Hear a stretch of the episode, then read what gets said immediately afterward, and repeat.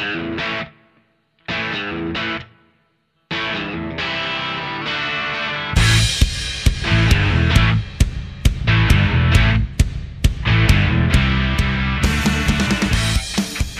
G'day, everybody. Welcome to this episode of Free Kick AFLW Fantasy Podcast. You're joining me here for what is a pretty special episode because what I'm basically going to throw to is a recording of our live spaces we held on Thursday night after teams were released.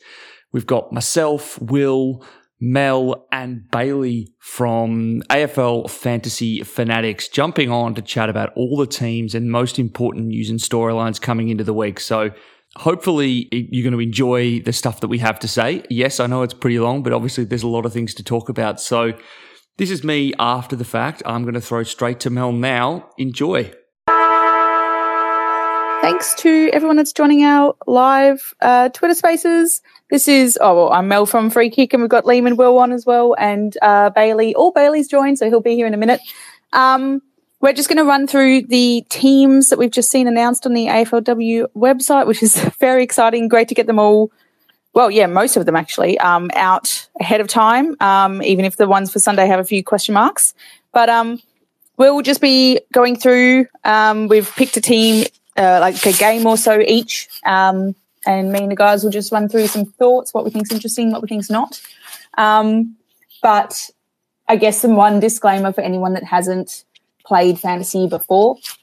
Uh, obviously, we've had two seasons of unofficial fantasy to play before this, and the one big learning we've all had from that is that these teams are great, um, but where players are named, it can sometimes be a bit funky.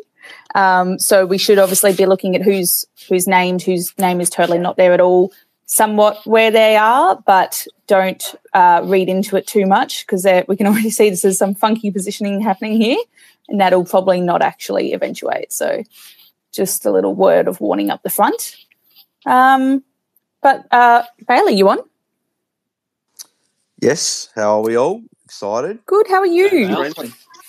Oh yeah, good. I'm bloody excited. I I was saying to Liam, uh, what was it on uh, Tuesday when we recorded our thing? I was I was like, oh, I didn't do too well the AFL men's fantasy, and then I was watching the soccer, and then my mind just flicked, and I was just like, nah, get laptop out, let's start um, even playing even more around with the team. So yeah, no, I'm, I'm switched on, ready to go. Awesome. Um, it has real Christmas Eve vibes. yeah, it does. Yeah.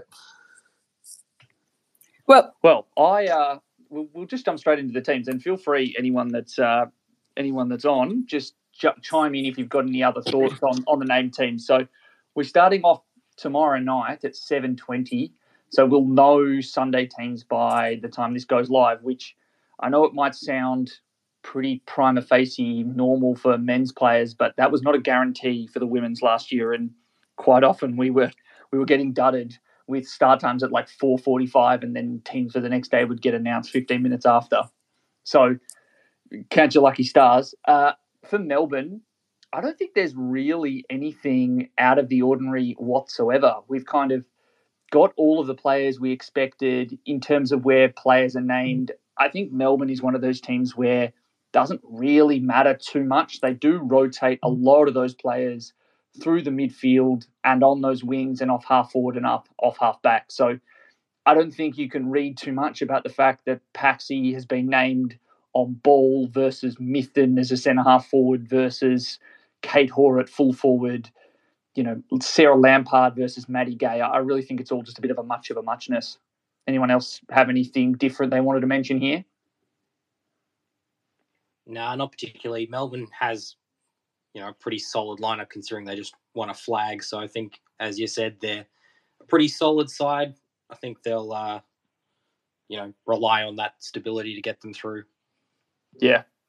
yeah, I did have um, Hore down as full forward on my question marks list, being like, oh, don't love that because I just put her in as my F1 or F2. Um, but then I just remembered exactly what I started this with, which is take this with a grain of salt and cross my fingers. And particularly for Kate Hore, it's she will play predominantly as a forward. It's the fact that she's in one of the highest scoring teams in the comp, and a lot of the ball does go her way, and she's also a good tackler inside forward fifty. It's it would be a surprise if she was actually named elsewhere, to be honest. in terms of Collingwood, though, we've got a few more interesting things. I think the one that everyone probably wants to talk about is Bri Davey has been named to play after having missed both the practice matches and the match sim with hamstring tightness, and she's been named in the middle. Now, I don't think the fact that she's being named in the middle is the big thing. It's just the fact that she's actually got up to play after there was some doubt that she would be able to, and she was a test this week. Is anyone here actually going to pick her though? At least I- for I the official platform. it, to be honest. Um, the, the the limited preseason is something that we always worry about. Um, I'm. It, it, it sounds terrible to say, but from a fantasy perspective, I'm almost hoping for a slow start to the season so she can be a, a value pick somewhere in the mid part of the season. But I think there's there's all chance that she could be, you know, fantastic straight out of the gate. But it's a risk that I'm probably not taking at this stage. Yeah, I agree. I'm all on board with the idea that she plays off that half forward line, which we've had flagged will be a possibility.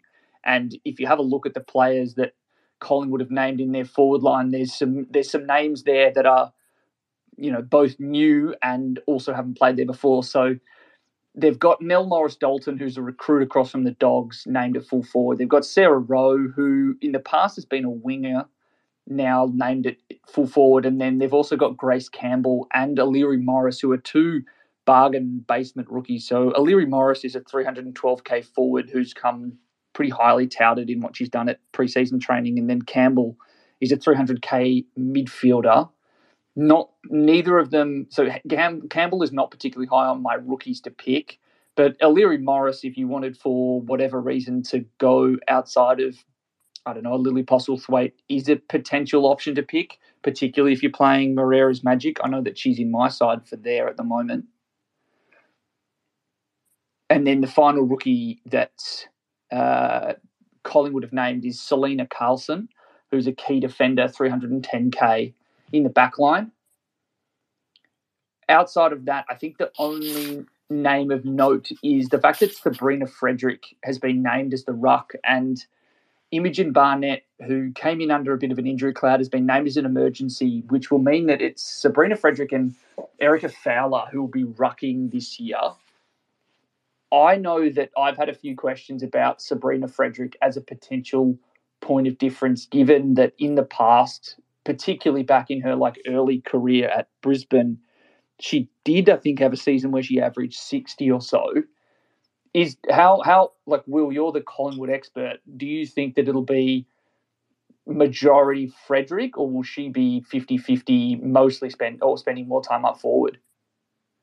I'm I'm pretty cold on the idea of picking Sabrina Frederick to be on, to be completely honest, just based on what I've seen from her previously. She is a, a powerful unit in the ruck. I think the biggest problem is she doesn't really get that much of the ball around the ground. Uh, I think she will be splitting the ruck time pretty 50 50 with Erica Fowler and then drifting up forward. I don't see a huge amount of upside, to be completely honest. Um, so it's probably someone I personally would be steering clear of. But if she does get a lot of ruck time and it does work out quite well, there is probably 10 points of value there, I think. Yeah, I think it's the fact that she's probably a little bit better, well, more expensive than we're expecting, given she did actually average 46 last year in a otherwise pretty weak uh, forward line. Bales, have you got any thoughts? Um, yeah, I was just going to say the thing that uh, makes her a little bit hard to pick as well is the fact that uh, I know your favourite Liam is uh, only three k cheaper, um, and you definitely rather a certain Laura Gardner there, and then uh, even you got a couple of options around that 750, 850 range, which isn't too much more. Which I, I'd probably rather a couple of those names in that bracket. I think. Yeah, uh, for me, it just screams if we had a draft format, this would be a decent enough draft pick. Given that you you know we're often pressed for for deep forward lines, but I think in classic it's a fade for me unless we see something kind of out of the box, and we kind of see a, a you know a ninety percent ruck roll, no time forward and back to those sixties that she did. I believe it was something like in her second season in the comp was the last time that she was up that high, but she has I guess at least been that high before. I am. I have a question. Maybe it's for Will or any of you guys. I'm not too sure. But Serena Carlson, sorry, Selena Carlson is someone whose name I haven't really heard, and I recognise I wasn't here for the Collingwood episode, um, so I wasn't doing that deep dive research. Um, I mean, I always love to see a, a rookie being named. Do you guys have any thoughts about how good a rookie she's going to be? I don't have any particularly strong thoughts on Selena Carlson. Uh, my understanding was that she was just a key defender uh, who's, you know, pr- I think she previously played in the comp. If I yeah, she must have because she's three ten, so she's not. Yeah. She's not actually basement. For, I believe it was the Bulldogs. Um, I've got a bit. I've got a bit of insight here actually. Um, the the talk on Selena Carlson was that they essentially picked her as someone that they reckon can long term replace Stacey Livingstone at fullback. Um, and I think that the fact that she's playing round one is probably a bit of a surprise. The I think she's literally there because Lauren Butler's not playing. I think if Butler was fit, I don't think she would necessarily be playing. Um, but it'll be interesting to see how she goes because she is someone that the Pies do see as a long term option. All right. I don't know if that's a particularly high scoring role though. I think it's one we can uh, we can probably no, I, I, wait, watch and wait for I a bit. Definitely wouldn't have thought so. I think that she'll probably be playing purely as that tall lockdown defender. Um, probably at this stage doesn't really have the um, the experience to be, you know, that bit of everything player that Lauren Butler is. But Lauren Butler is, of course, a you know Australian squad member from last season, so it's hard to replace that. But yeah, I, I think at this stage you're probably looking at a you know, 25 to 30 average, which isn't anything to really I'm, write home about. I don't, I don't really want that to be honest. And on, and then on that fun note, uh, I think that's it for the uh, Collingwood and Melbourne. I think that the main thing to take away from this is if you were hot on like Bonnici, she's named, and if you like any of the Melbourne forwards, there's nothing to suggest that there's anything little difference that'll happen this year. Oh, I had something else to say though. Um, Jordyn Allen, who has been in and out of my side as my um, F2, uh, is named right in that centre position, which is pretty exciting. And she's one that. Um, F2. Oh, D2. D2. Oh, gosh, D2. sorry. Um, I've got way too many things going in my head at the moment. um, but yeah, she's been one that's been in and out. Like, do you go top of the range um, with a Carney, or do you have a couple of those lower price ones, including Jordyn Allen. And I literally just took her out earlier today. Didn't feel super great about doing it, but it was just a money thing. But now she's named, she's there. I know we're not meant to read too much into these roles, but that is the sign that I needed to go back to my original choice, um, which is super exciting. And then having Butler and Schleicher both missing from this Collingwood list is the two to call out. Not that either of them are particularly highly owned, I don't think, but ones to get rid of if you did have them. Yeah, that's a good point. I think Jordyn Allen probably is someone who benefits from Butler and Schleicher missing. Missing. It's more. I don't know if you pick her season long for that instance because I don't think either of them are long term injuries. Well, I think I think that wing role is pretty much hers to own this season. I'm not sure she's going to play that much on halfback, so I'm not sure it's going to necessarily be too impactful. If anything, I'd probably be more concerned about Allen now because there's two injuries in that backline, so she could be an experienced player that does go back. But I think that the selection of Selena Carlson probably limits the impact that those two will have because they have deliberately picked a you know a key defender to replace one of those two. So, I, to be honest, I think that Allen's role is probably fairly secure regardless of what's happening in that backline, playing sort of you know um, seventy percent on the wing, thirty percent back line. I think that it's probably. I think I, I personally got Allen in my team right now. I think it's a fairly safe pick. I don't think there's a huge amount of upside necessarily, but I don't think she's going to go down.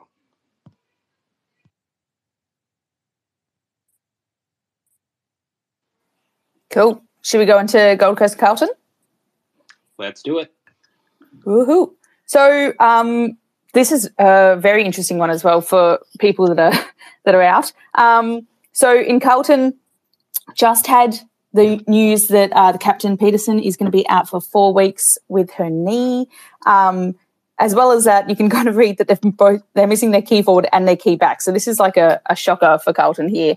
Um, and then you also note if you if you owned Pound before the teams came out, um, her absence from the name sheet, which is quite disappointing because I do love her and I was looking forward to that. Um, so yeah, lots of names not here at the moment. Um, also, very interesting to read. Brie Breann Moody um, going to be swapping a bit of a role with Jess Good. Um, Horrendous. yeah, it's, so it's, it's season seven all over again.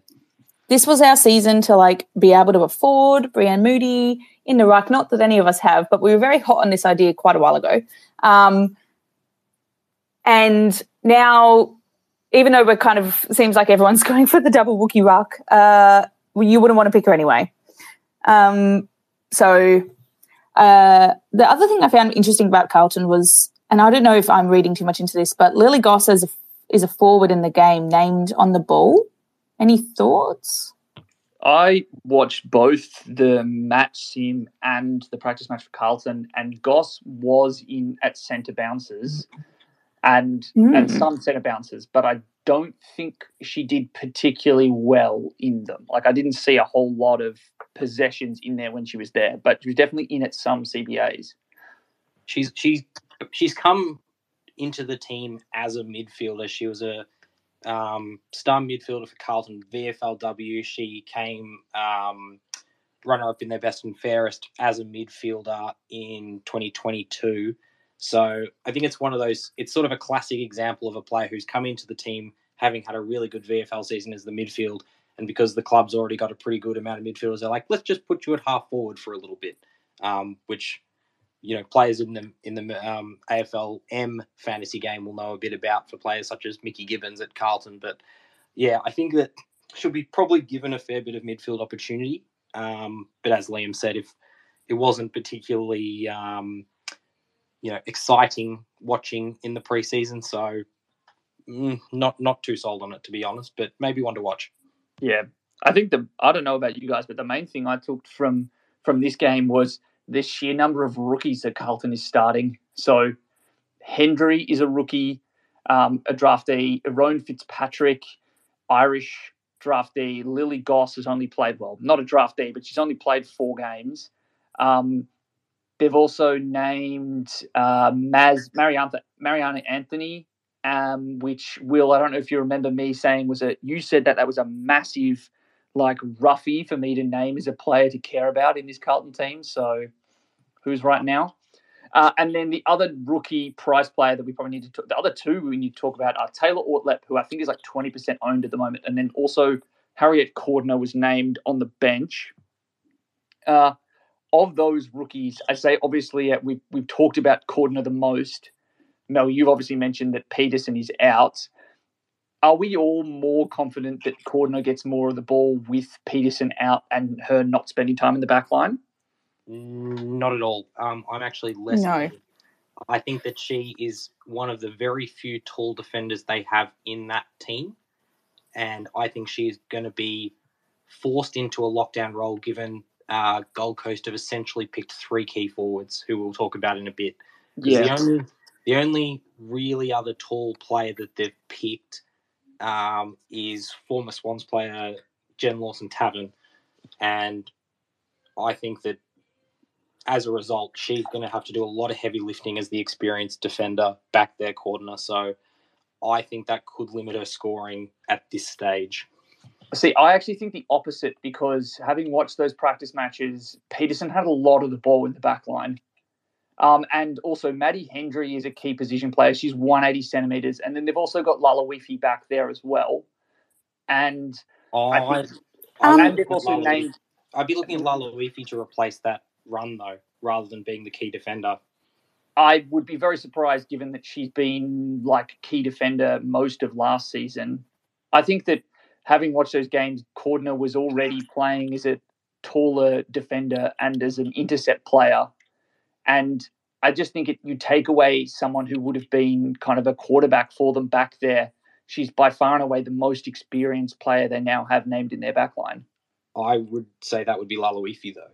As a, as a player who's been at the club for longer, I think she's got a better understanding of that team. But I think it'll, it'll be interesting to watch regardless because Carlton's backline at the moment is looking very different to what it was last year. So, going to be a lot of different roles there, um, which will make it quite interesting from a fantasy perspective as well. Because one of the other ones that we haven't talked about is Jess Dal Pos, who's played pretty much ever across the ground. I think she's another one that could play that quarterback role, given she's been named in the back pocket as captain. Yeah, I don't know if I. The, okay, here's the Not as not as not as a fantasy option. I'm just saying that's just a, a way Yeah. it could go. I think of all of the teams to not care about where players are named, this is the main one because there are some wild selections here.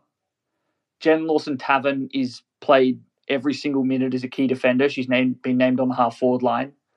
Um, Breann Moody was named as having played a lot more time in the forward line, was named as the ruck. Uh, Mimi Hill is named on the half forward line. Daisy Walker and Brooke Vickers have been named in the middle. This team is all over the place.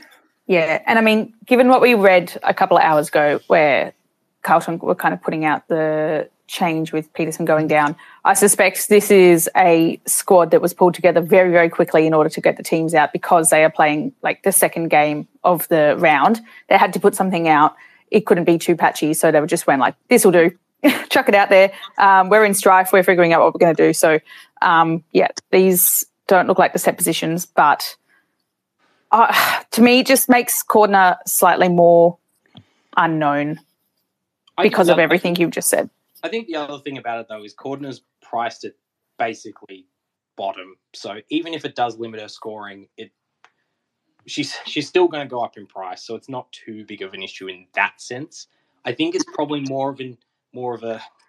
I'd be slightly wary of playing her on field. Um, if she's on your bench, who cares? If you're thinking of playing her on field, I know a few people are playing her as a D five.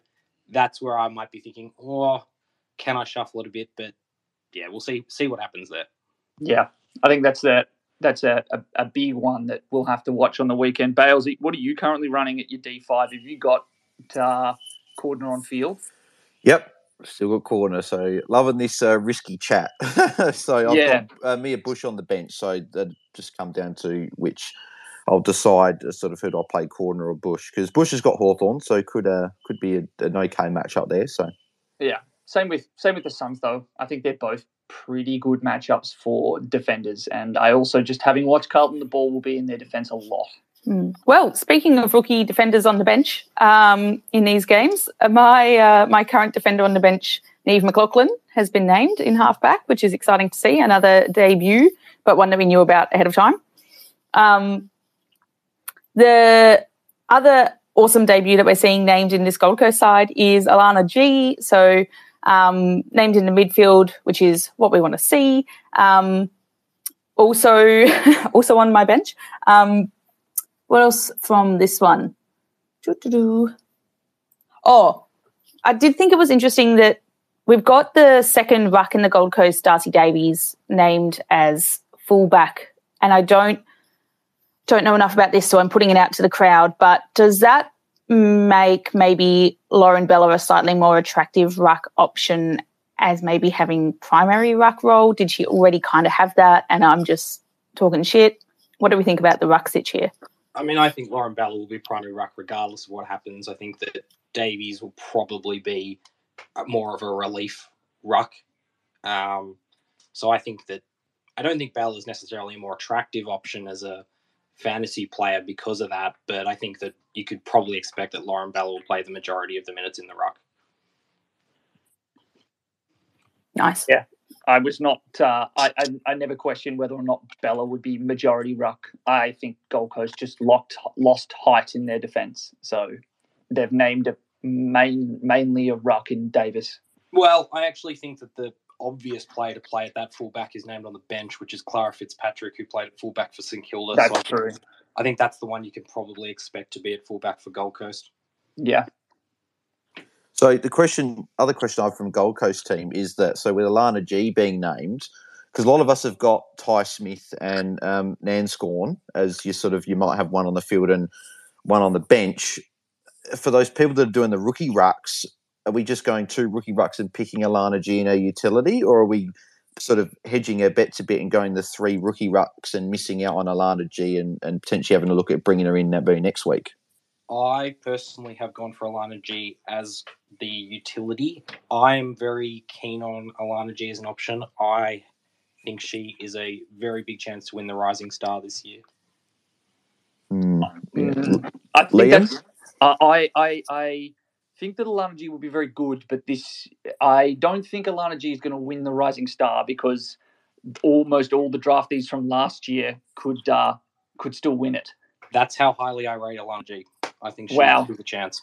I, having watched that Gold Coast game for a little bit, I thought she was all right. I just don't know if she's going to get enough time through that midfield to be able to win it. Like, and in terms of the actual fantasy question, I think the more important thing, more important thing to get right here is which ruck to have.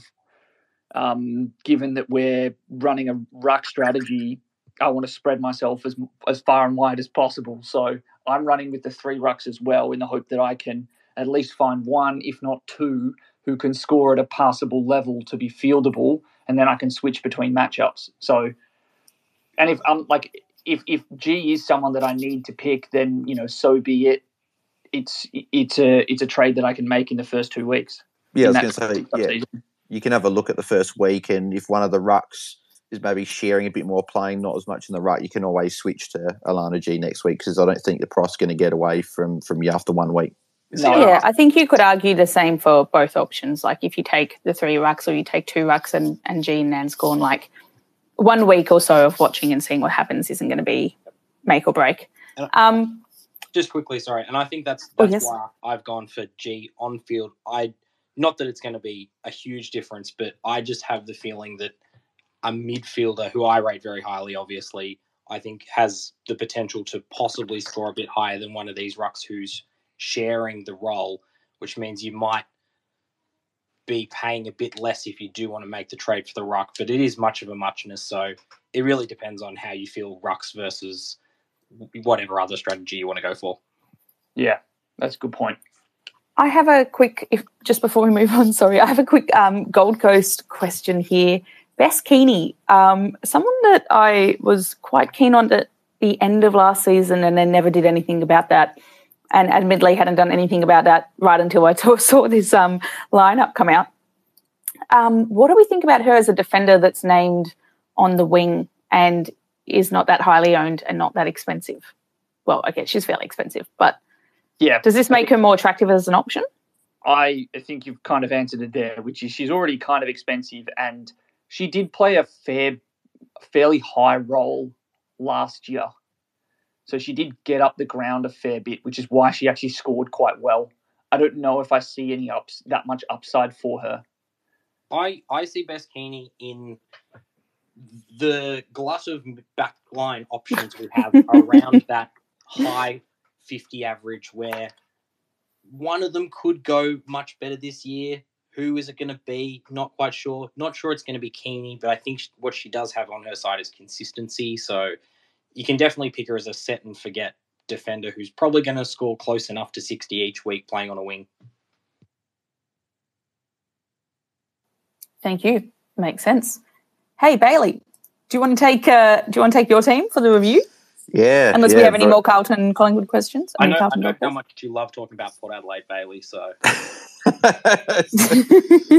no, but I'm, I'm looking forward to this one. Uh, we got the showdown, uh, Adelaide versus Port Adelaide at Norwood, and I'll be going to this game. So it's uh, good to actually finally get some games this season instead of being in America like I was last year, having to watch them at two, three a.m. in the morning. So um, in terms of the teams, I think yeah, so the usual suspects, Marinoff and Hatchard have been named on the ball, which didn't surprise anyone. So I think if you were confident in picking either of them, I think that that is still um, a go ahead. I think the big one for, for the Crows here is that Liam, obviously, you raised the fact that with Sarah Allen being out, about Chelsea Randall um, playing a little bit more in defence, and she's been named at fullback. So is is that a con- I know we were talking about before people get named in, in different spots um, and it's a bit funky but the Crows team sort of looking at it seems pretty set on similar to what they would do is is that a concern for you It's uh, just another kind of small flag to add. I don't think it's like determinative. Um, it's a if only because Chelsea Randall and the reason why she she's such a good fantasy player is she does actually get used everywhere. So, is there a world I could see where Chelsea Randall is at the first centre bounce and Abby Ballard is playing in the back line? Absolutely. you know, they've also got Maddie Newman who played a lot in the back line last year, named on the bench.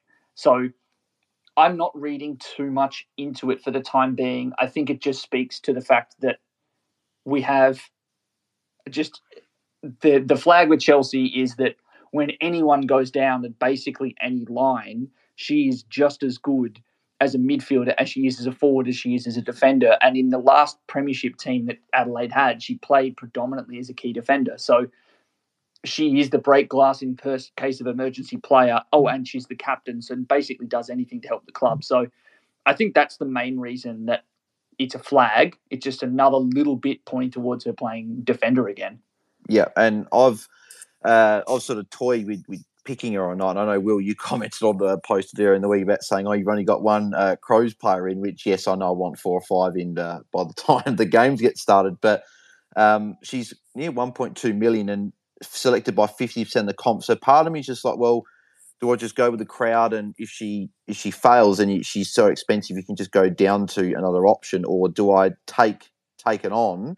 And if she goes well, if I've got some cash in the bank, I can always bring her in. I don't know if anyone else is anyone here starting with Chelsea Randall in their side. Oh, I haven't got her at the moment.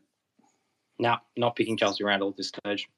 Mel also, sorry, couldn't figure out how to unmute. Uh, no, also not picking Chelsea Randall.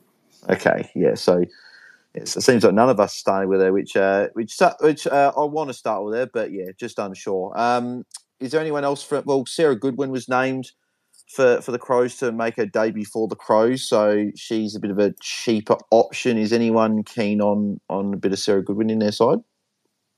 it's something that I've considered if I wanted to have a slightly more expensive D5, but it's one of those ones where I didn't see enough in the practice match of the role to be confident that she'll play every week and that the role will be fantasy scoring friendly. Um, so I know that she has, she does have really good uh, numbers in the sample W, um, but it's just yeah, it's it's a watch and wait for me, and it might be someone that we downgrade to to make cash to to fix up in the first couple of weeks. Yeah, It'll be one that I'll watch pretty intently on uh, on Saturday. Yeah, I agree. I think she's a, a watch and wait. Um, and is there anything else from the Crows? Anyone else? Anyone from the Crows? Anyone wants to talk about before we move to the to the port side? I think the only thing I just quickly want to about... say that I'm glad that watch and wait is caught on. To be completely honest. oh dear, what have I done? a couple of times. I think the only other one to talk about is Jess Allen is one of the five rookie ruck options that we've got available, and she's been named in the same team as Caitlin Gould. Uh, but we've had it flagged pretty early on that it sounds like Gould will also play time up forward. So it's not given us anything we weren't already expecting, but it's probably worth noting that she has actually been named in this side alongside Gould. And then Montana McKinnon's also been named on the bench. So it's going to be interesting to see how the to the rucks. How did the tools line up? Yeah, yeah, exactly right. Um, moving to the Port Adelaide side, so uh, it's uh, I'm sort of keen on Erin Phillips. She's been named in the middle, which has been great, and I think that as has been spoken about the preseason, the fact that Ash Saint has now uh, made the move from the Crows to Port, um, sort of with her and Houghton doing that sort of the double team up forward. I think that that opens up the possibility for Erin Phillips to to push up the ground more and go more on that midfield. So she's currently in my side. Uh, is she someone that you guys are interested in? She's been in and out of my side. I currently have Nina Morrison over Erin Phillips because of the Beck Webster news we got yesterday, kind of confirmation of timelines. But in a pinch in the next 24 hours, I there's a very real possibility that Phillips might end up back in my team. I got to say, I was, and I think my excitement when we started talking about Phillips as a fantasy option was undeniable. I was like, yes, this is great. Um, but the more I think about it, I think if I stick to my gut of the kind of rules that seem to make sense to me, and I know I'm not a AFL ex, AFLW expert or a AFLW fantasy expert, so a lot of this is just Mel's random gut feel that doesn't always work. But she's an she's an older player.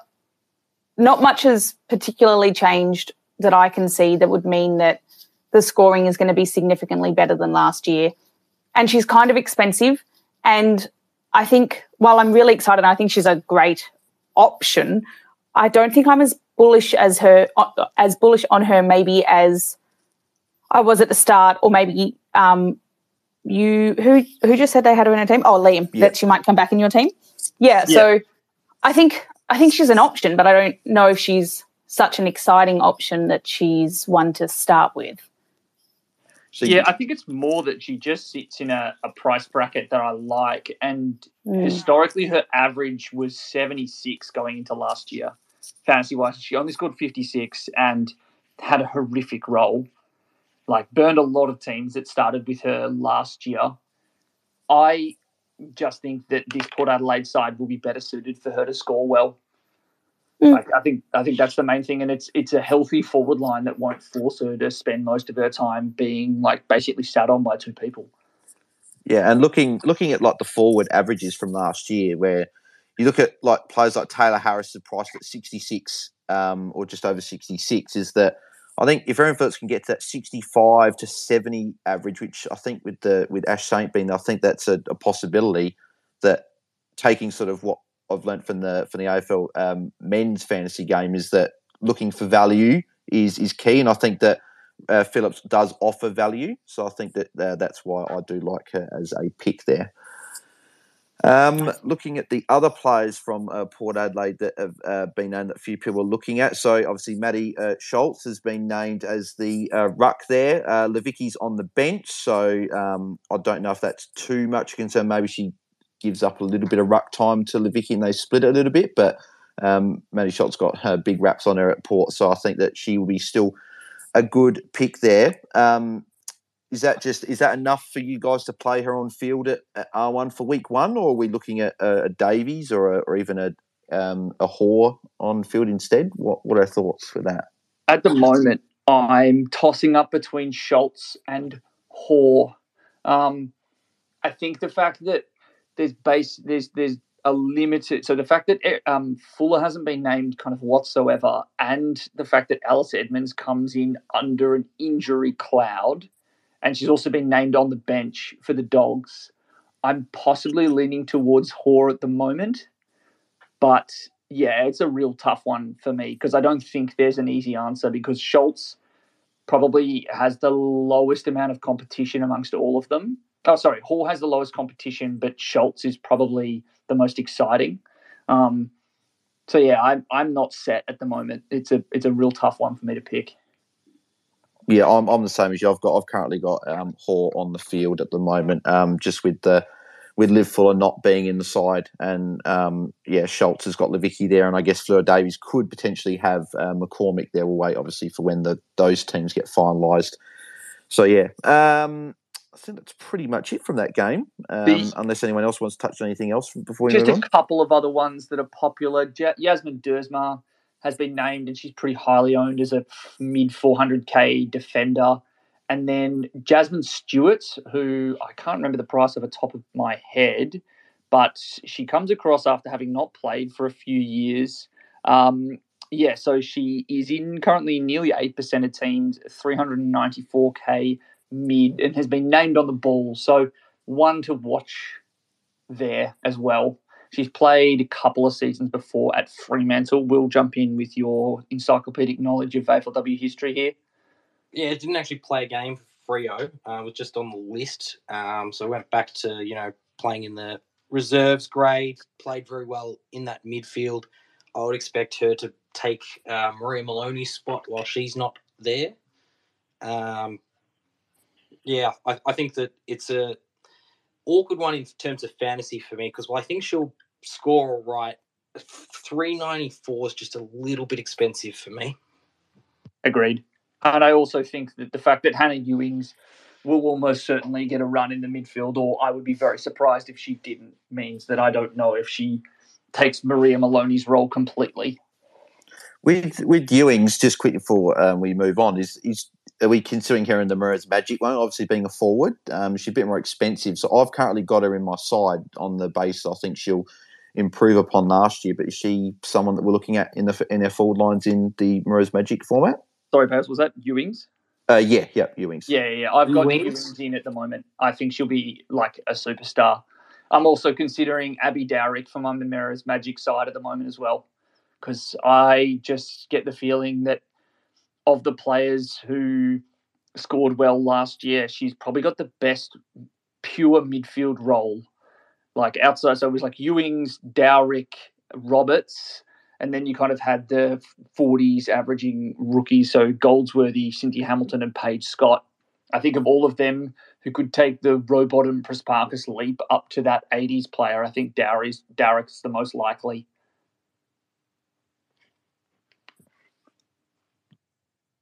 At that point, then we've kind of got through all of the Adelaide and Port Adelaide teams. Will, do you want to jump in on Geelong and Western Bulldogs?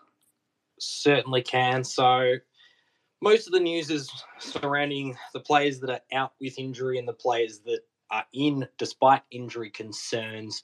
So I'm just going to go straight into some of the players that were named. The big one is obviously, and we've talked about them a bit already, Erin Hall playing in the ruck with Liv Fuller named as an emergency. Um, Kate Darby will be the backup ruck as she was to Liv Fuller last season. So Erin Hall will pretty much take most of the ruck work there. Um, and then we've also talked about Alice Edmonds, named despite the test during the week. Another one is Katie Lynch, who I know quite a few people have. Um, another one who has had an injury concern that is not uh, necessarily coming in as you know the fittest they possibly could be, despite being uh, nearly 16% owned. So I'd be a little bit concerned about that one, but we know Katie Lynch can score really, really well. Um, in terms of debutantes, we have a couple for Geelong. Uh, Ash Moloney, Irish woman, comes in as a key forward. Apparently, been super exciting uh, as a leading key forward. Not sure that's necessarily a fantasy friendly role, though. And the other one is the third McDonald to join the Geelong team in Abby McDonald, who is a small defender.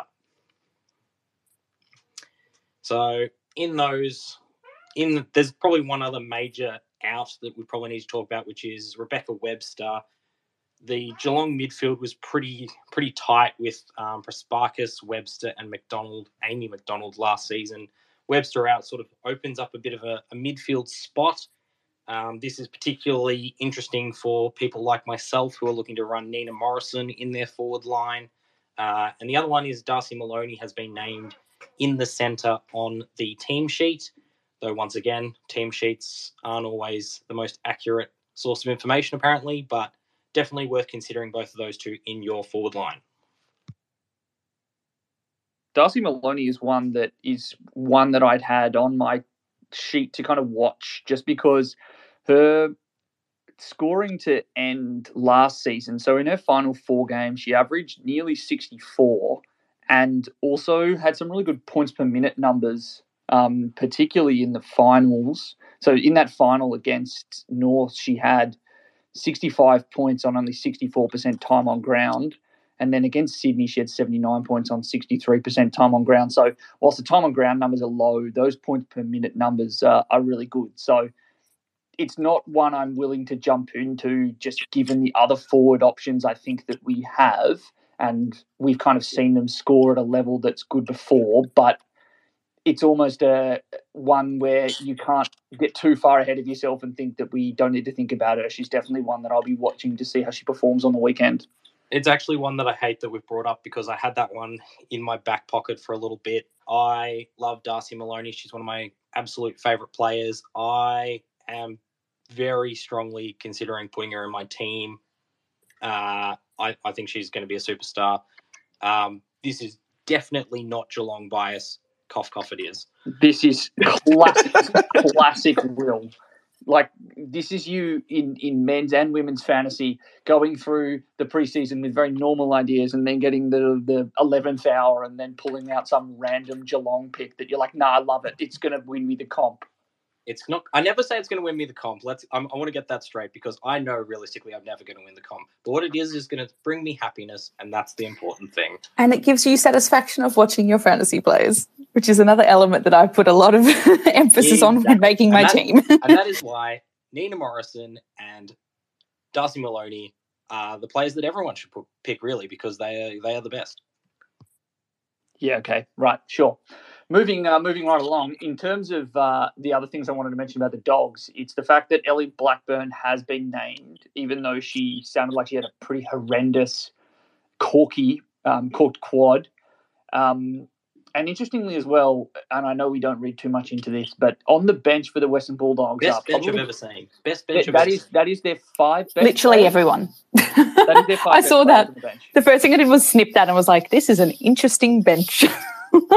what is going on with this team name, team list? the, the other one to note is the fact that Dominique Carruthers has been named on a half forward line. Now, I know that Ellie Blackburn did go down uh, and spend most of uh, most of the game off in the practice match, but Dom Carruthers actually had a fair few CBAs against North Melbourne. Now, Western Bulldogs got absolutely hammered, but I liked what I saw from her, and she'll come in as a bargain price player, having I think she's a mature aged um, draft, well, not even a draftee, just a free agent pickup. I think she's 26 and has been playing at the Western Bulldogs VFLW side. So I think she's definitely a name that I'm considering kind of throwing around, probably in my MM team if uh, if that CBA role appears.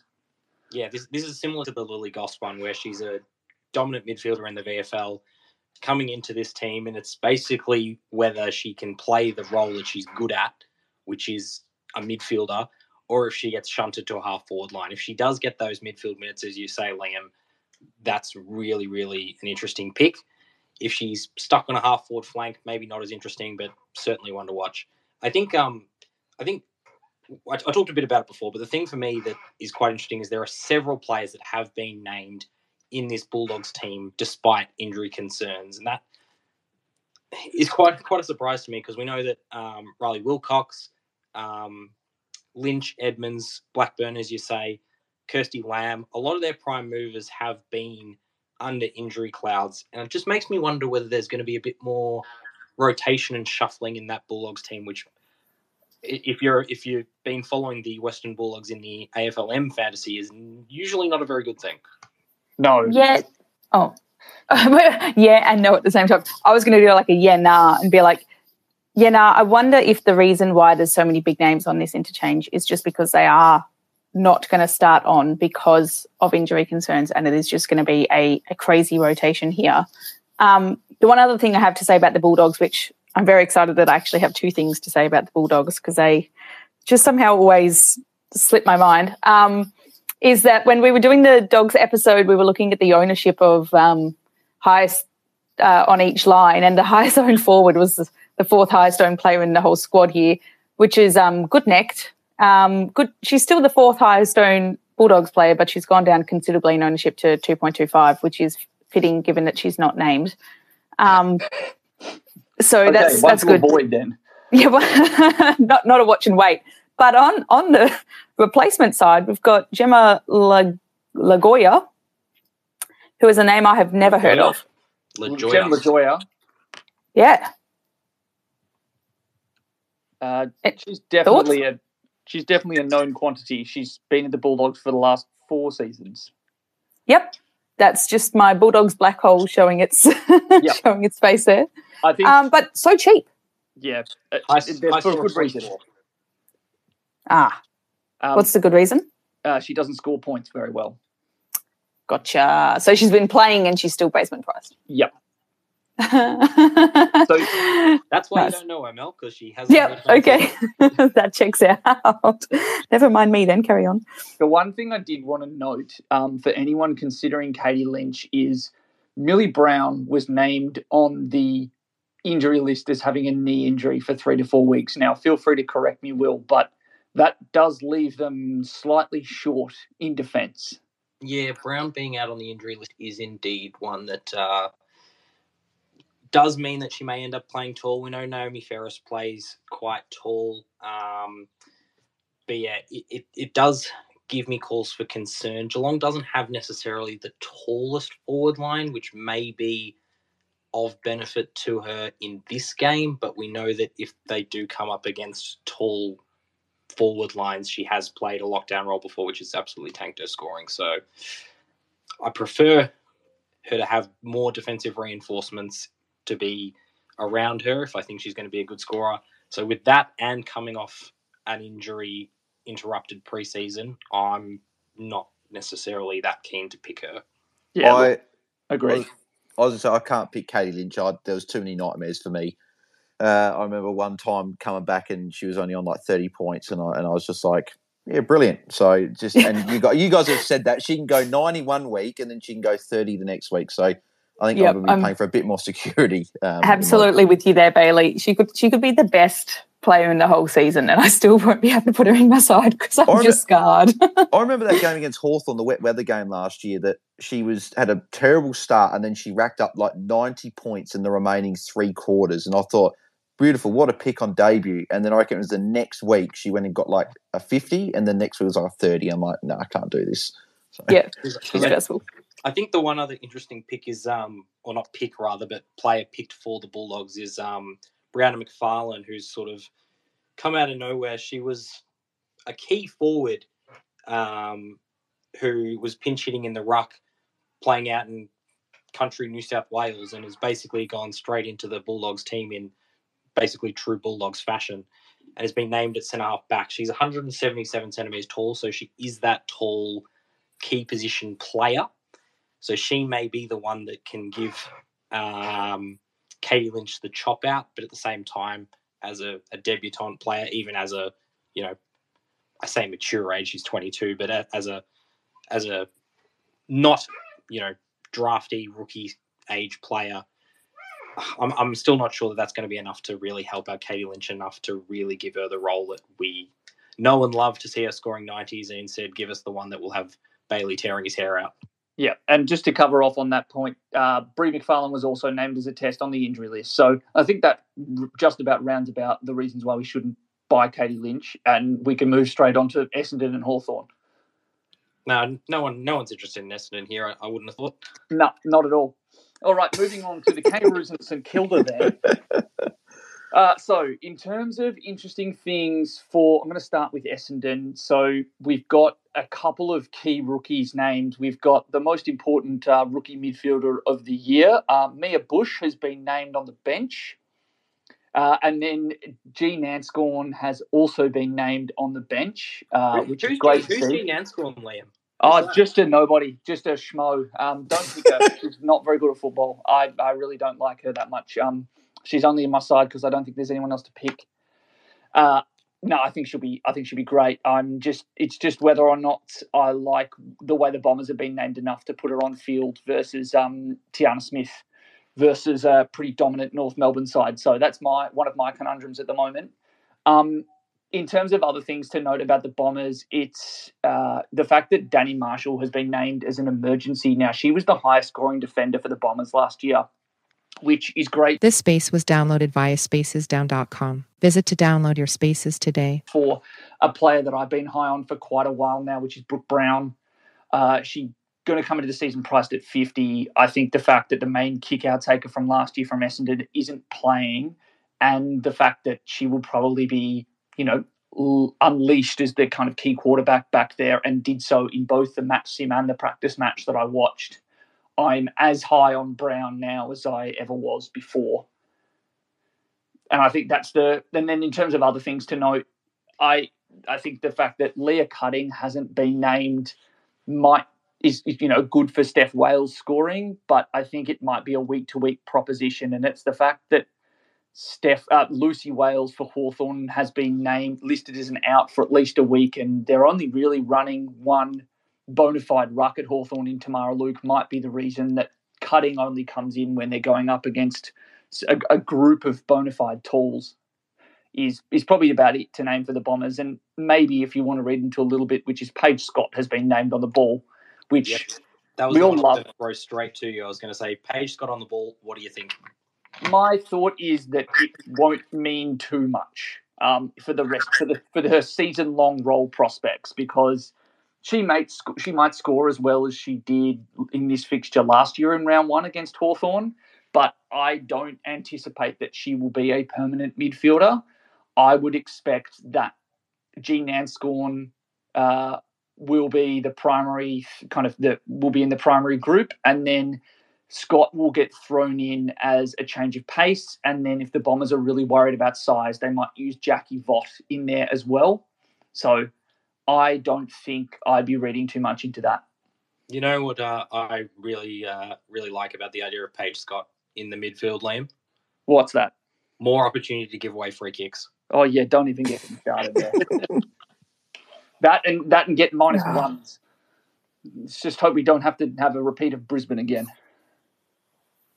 And then moving across Yep. to moving across to Hawthorn, uh, I think in terms of this is another team where there's some very interesting uh, positional allocations. Um, Emily Bates, uh, I don't know if you guys have heard of heard of her before, but she's been named on the bench um, alongside Bates the another- M1. uh, It's not really M1. happening now, is it? ATM one. alongside another kind of no-namer, uh, also named on the bench in Greta Bodey. Uh, so that's a, certainly an interesting one because I don't. I think it just kind of speaks to the fact that we probably shouldn't read too much into Louise Stevenson being named on the ball. Uh, that is one where she had played all over during the preseason and then also was playing as a forward predominantly when she chopped in for a few games at the VFLW level. So don't necessarily read too much into that. If you're if you're hot on Stevenson because you've got the inside word, she'll be a midfielder. You know, go ahead.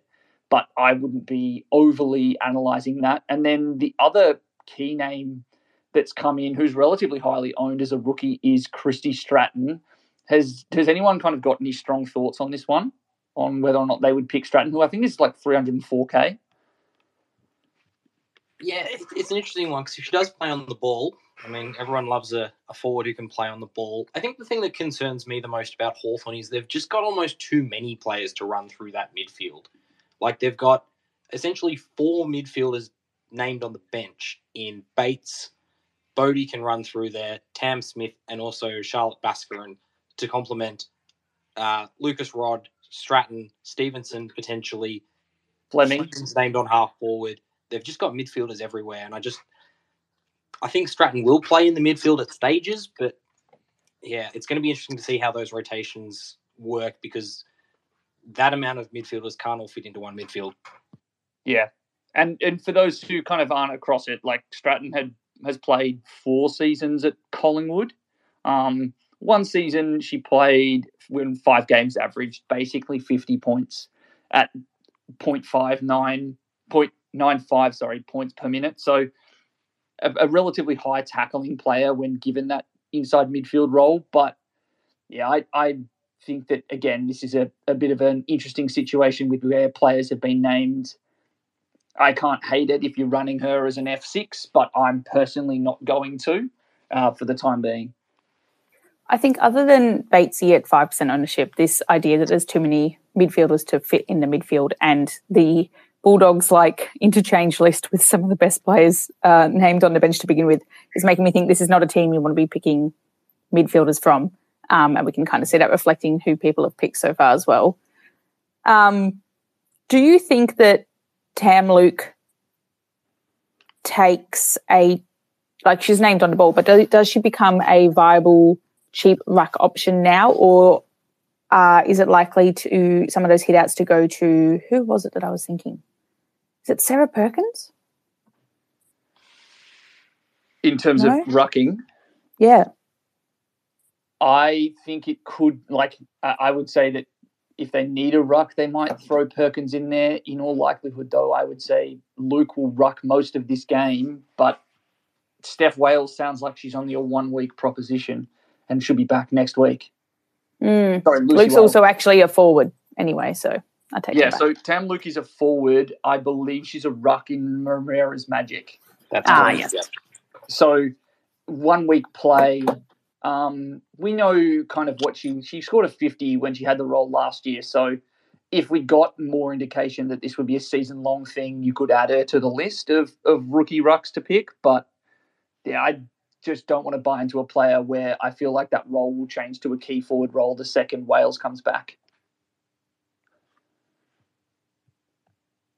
anyone. I don't think there's anything else in this uh, in this matchup to name. I think maybe you could argue that Jazz Fleming is a player that uh, could be a big riser this year, and if you wanted to take a, a real loose pick in the same way you might go with Dowrick. Fleming's n- not the most outrageous decision. She's my current favourite for Rising Star. All right, I'll take that as read. And Sorry, I couldn't. I couldn't unmute. Who did you say that was? Fleming. Ah, right. Yes. Yeah, Okay. I, I think Fleming's a, a good chance to be right up there in the rising star votes as well. Um, as I said, the only concern for me surrounds the makeup of that midfield for Hawthorn, but I think Fleming's too talented a player for Hawthorn to leave her out. Yeah, I generally agree with that.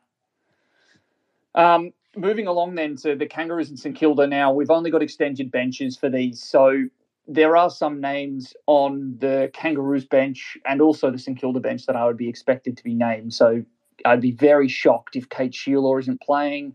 And we also know that Ruby Tripodi, a 300k midfielder who we got to interview earlier in the Mm. season, has been also named as debuting. So we've got at least two of the five there. Um, in terms of the like, I don't know about you guys, but the Kangaroos have been one of the most interesting sides for me, kind of fantasy wise, and also kind of real life fantasy. Um, and so I have been thinking a lot about them. How many how many people have you got from North in your side at the moment? I've currently got two at the moment, and they're both on field. So Emma Kearney, uh, just for the safety of, I think she'll be D1 or D2. And then I'm also going a bit of uh, a unique lean, which you know in the midfield in uh, Ash Riddell, who I know you're also uh, pretty keen on. Yeah, I love Ash Riddell because I think the, the key thing to name here is uh, Jenna Bruton is missing three to four weeks. I see that Mm. Mia King has been named on the ball, and she's she's been the kind of third highest CBA midfielder for last season, so that's not surprising. What is interesting is I'd love to get you guys' thoughts on who you think will be also getting CBAs now, at least in this first month with Bruton out, and do we think that that will improve the stocks of any one of Riddell, Garner, or anyone else at North? I'm not sure it necessarily improves the stocks of them. I think that Riddell and Garner in particular are pretty pretty decent players, so I think they would have been running through there regardless anyway. Um, I think it kind of depends on really who you think is going to play more of that inside role. I think there's been a bit of talk about Amy Smith playing that role. Um, has been playing on the wing, named as a defender as well, so that's quite an interesting option. I think probably the there's a chance that some of the half forwards like a Bella Eddey or an Ellie Gavalas could run through there, but that'd be more of a pinch hitting thing. I, I honestly wouldn't be that surprised if Garner, King, and Riddell becomes actually quite a tight midfield group. To be completely honest, Yeah, I my my thought was it would probably tighten up just a little bit, and then I also had a look back at the CBA numbers from season six, and Ellie Gavalas was actually more highly represented than you'd expect. She was like a 30 40% midfielder, CBA midfielder. So that would be one that would not surprise me, particularly now that they've actually got a bigger set of kind of smaller forwards to run through. So the naming of a Ruby Tripodi, for example, frees Gavalas up a little bit to maybe run through in the midfield. And then I also wouldn't discount the possibility that uh, Kearney just throws herself in for a couple more CBAs with Bruton out. We she, we know she's done it before, and usually pinch hit pinch hits you know every couple of weeks as a CBA player. So as much as I've been toying with the idea of not picking Kearney because it feels like a bit of a safe option at as much as you can say that about someone in their mid thirties. I think that there is just a possibility she sees a little bit more midfield time with Bruton out. I think she also is always around that midfield anyway. She plays a bit of that spitter role where runs straight off halfback. So if she's not in the midfield, she's always around the midfield anyway. So I, I kind of agree with you, Liam, that it's a, a safe pick regardless of any potential increase in midfield time. Yep. And then the, the other name that's been thrown around as a bit of an option by including people like myself is Nicole Bresnahan. I think she'll. I just don't know if she stands out enough for me. I, I've yet to find out. Like I can, I've yet to figure out why it is she had such a scoring explosion at the end of last year. She had those kind of couple of games in the near the nineties in the finals which weren't priced in. So she's not in my side at the moment, but she's very attractively priced at I think only like 46 or 47. So I wouldn't begrudge anyone that wanted to to chance their arm there. Probably even more so than an Amy Smith who had that huge out of box score against Geelong in the 110 odd with like whatever it was, 18 tackles. But outside of that was a pretty consistent 50 ish, you know, maximum of 60 before then. The fact that her highest score ever is 50 points above her second highest is pretty alarming for me. Yeah, someone I was kind of keen on was Lulu Pullar, and I had her on my bench for a while. She's a defender, um, but I must have read it somewhere that she was going to be running through the midfield a bit more. And then I got even more excited about it when I heard Gemma mention it on the, the podcast uh, as someone that she's keen for. I was like, yeah, great. That validates my choice here. But she's a very awkward price. And because she's not basement, she's like 435 or so. And we don't know exactly where, if she's going to be named or not, because she's currently in that long bench. It means that even if I did, like if I had someone else um, on my bench and I wanted to swap over to Lulu if she gets named, uh, it makes it kind of hard because she's not just rookie for rookie. It's not 300 for 300. So um, she's one I'm calling on. I don't know if you guys were keen on her at all at any stage. That's the only other one from North. A bit, a bit too awkwardly priced for me. Um, all right, so Yeah, that's cool. Kangaroos. in terms of the Kangaroos, in terms of St Kilda, I think the key things to note are we are guaranteed uh, to see Tyanna Smith back for the first time in two seasons. B. Jakobsson, who is another one of those high 50 priced defenders, is named after having a knee knock in the practice match. Outside of that, you know, they've, they've got the additions of Choppy Lambert, Jesse Wardlaw has arrived. Uh, Serene Watson is named on the extended bench, as is Steph Chiocci. I would expect um, the kind of I would expect both both of them to be named alongside Hannah Stewart as well. In terms of the fantasy prospects of this team, I think it's pretty much Tyanna Smith or bust. Anyone have any opinions there? Oh, actually, the other thing to name is um, a rookie price player in Beth Pinchin has also been named at full forward. I don't necessarily think it's all bust. I think there's a couple of other options. I think uh, Jaimee Lambert at a cheaper price, she can go much higher. I think that Jakobsson and Priest present as viable options, not necessarily the best or the best value options, but I think they're both players who can score fairly well. Um, other than that, I suppose the only one that's very speculative would be Nikki Xenos as a forward. We've been hoping Nikki Xenos will explode at some stage and hasn't quite happened yet, but she's one that I, I watch with interest for when that finally happens. I guess the one other player that I do want to throw to one of you guys is Georgia Patrikios. What do we Oh, think? I was Georgia about to say that. Yeah. I I really want to pick her as an option because I just I like the way she she goes about it. But I know Liam was talking to me on Tuesday night um, when we were going through my team and that that I just don't think you can trust Nick Dal Santo. I just don't think that she's going to get that consistent CBA mid time that we're probably after for for someone See, priced in the at sixty eight. But I would I would like if she was. Interesting. Liam's got a, a, a big grudge against Nick Dal Santo. I will say that. I think that they've got a very different team this year, and it's going to be very interesting to see how it shapes up. Um, because if if they do play their best midfield, simply put, it is clearly Patrikios, Lambert, and Smith. And so, if you But see they won't. that's that's what I mean. If that's the midfield you see at the centre bounce to start the game, fantastic. As as Liam said, who knows what will actually come to be, but I think there is a world where you could pick Patrikios on that, knowing that she can average ninety. I think that at around the price she is, there's a lot of options that we've talked about. So I'm probably not prepared to take that gamble, but it's a it's a player who I can see myself trading into after round one if the role is there.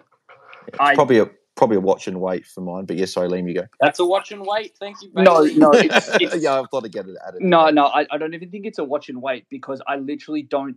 I, if I saw it week one, like there's no guarantee it would be there week two. But I also don't think it's just roles for players. I also just think that the game style is not particularly high scoring whatsoever. Like they are messy going forward. They are not a good kick mark team. They do not play well at stoppages. When I was watching them la- each of the last two seasons, like you say, like yeah, okay, cool. We if we see the CBAs at the start of the game is like T. Smith, Georgia Patrikios, and Choppy Lambert, great. But the next one will be Molly McDonald, Nicola Stevens, and I don't know, Steph Chiocci, and you'll sit there pulling your hair out. Like, do yourself a favor and don't, don't, just don't. Because even even like Hannah Priest, like she scores best as a halfback, and then for some reason is one of the few players uh, who who gets worse when um when we when she goes into the midfield. Like, I don't trust Nick Dal Santo whatsoever. Like Georgia Patrikios average ninety as in season five and then comes back and averages seven fewer possessions a game, a bunch fewer marks, fewer meters gained, in only mm. about three or four percent less time on ground. Like it's a bad game style. Don't pick like mid priced or full price St Kilda players. You will be sad. And there ends my there ends my rant on on St Kilda and Nick Dal Santo. Tell us how you really feel. Liam. it's, it's a painful, painful thing because I got sucked into Patrikios last year, and I'm not going to get it happen again. But the reason why I like T Smith is she tackles damn hard, and I think that's a bloody good thing. Yeah, and she's 300k. Yes, and that too. Um, moving on then to the next game, which fills me with less sadness, which is uh, Brisbane and Richmond. Uh, Mel, Will, or Bales, did you guys want to speak to this one? Um, I was just having a look, and the thing that shocked me the most about Richmond um, is that Molly Eastman is listed on this long interchange bench, which she's like, I think she's like the fourth most owned Richmond player or something like that. Um, not that high, but yeah, that's uh, that's an interesting one to see. Did did we know that in advance? Uh, we we it wasn't a guarantee that she'd get picked, but mm. I would be surprised if she doesn't. Just having a mm. look at oh, actually, so in terms of players that I think will get named from this bench, like Poppy Kelly, yes, Meg McDonald, yes, Libby Graham, yes, and Jess then Hos- Jess Hosking almost guaranteed. Yeah, so Yeah. then it's then it's kind of one of Jones, Wicksteed, Woods, and Eastman. Now I would expect Eastman to be named out of those four, but I think the fact that Libby Graham is also named on a bench and she's another defender might just give some people some pause, and so don't be massively surprised if she's not picked round one. Mm. Mm. Yeah, which is very interesting. So yeah, another another one like Jemima Woods played five games at the end of last season as a um, forward option off the bench, so she's another one that's been thereabouts. And Courtney Jones is another recruit up forward.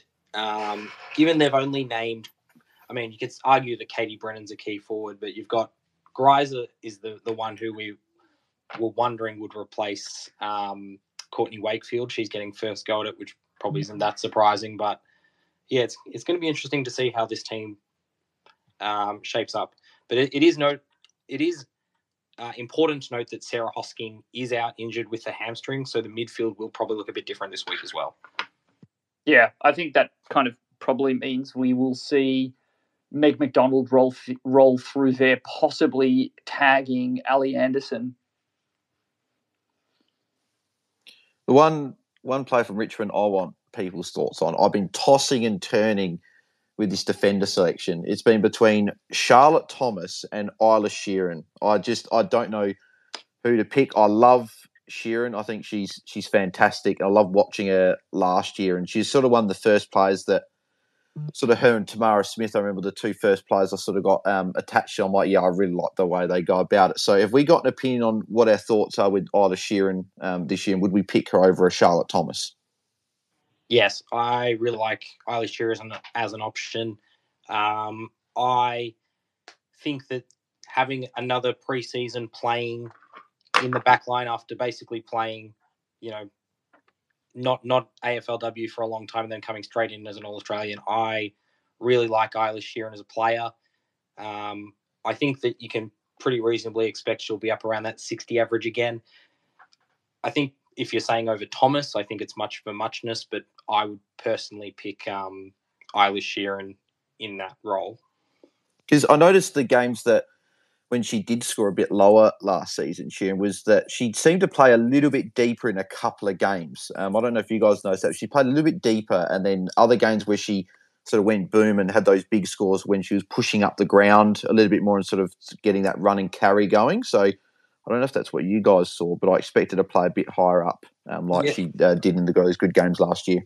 Yeah, a little bit. And one of the other things that um, we heard from Eilish herself when we interviewed her for our Richmond episode is that she is looking to be playing a bit further up the ground this year, which is something that we love to hear from a fantasy Yeah. perspective. Um, and especially as you've said, Bales, that if you know she's getting less of the ball when she's a bit deeper, of course we want to hear that she's playing a bit further up the ground. I think the I think the only the argument that I would make in favour of Charlotte Thomas is uh, Eilish Sheerin is a predominantly intercept player.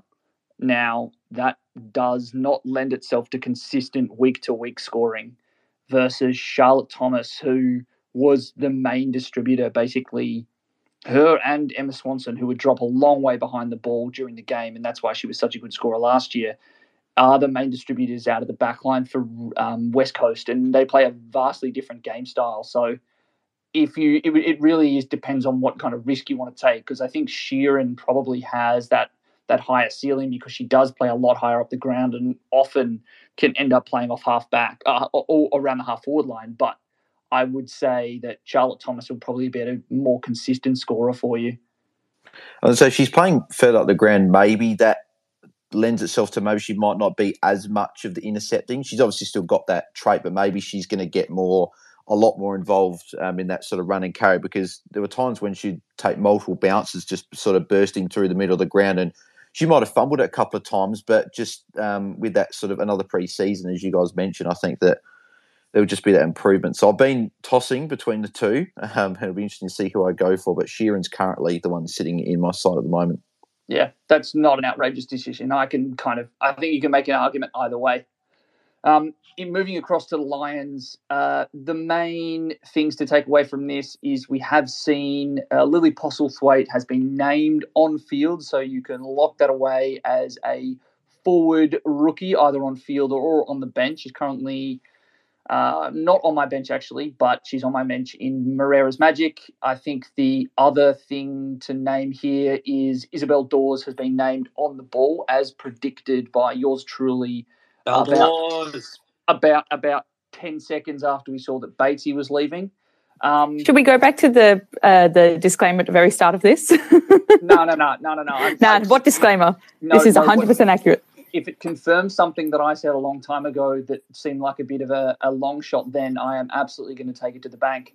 Ah, Um, good to know. Yeah, I was actually about to say, Liam, uh, in contrast to what Mel was saying, you actually need to give yourself a bit more credit because you actually called this one last year.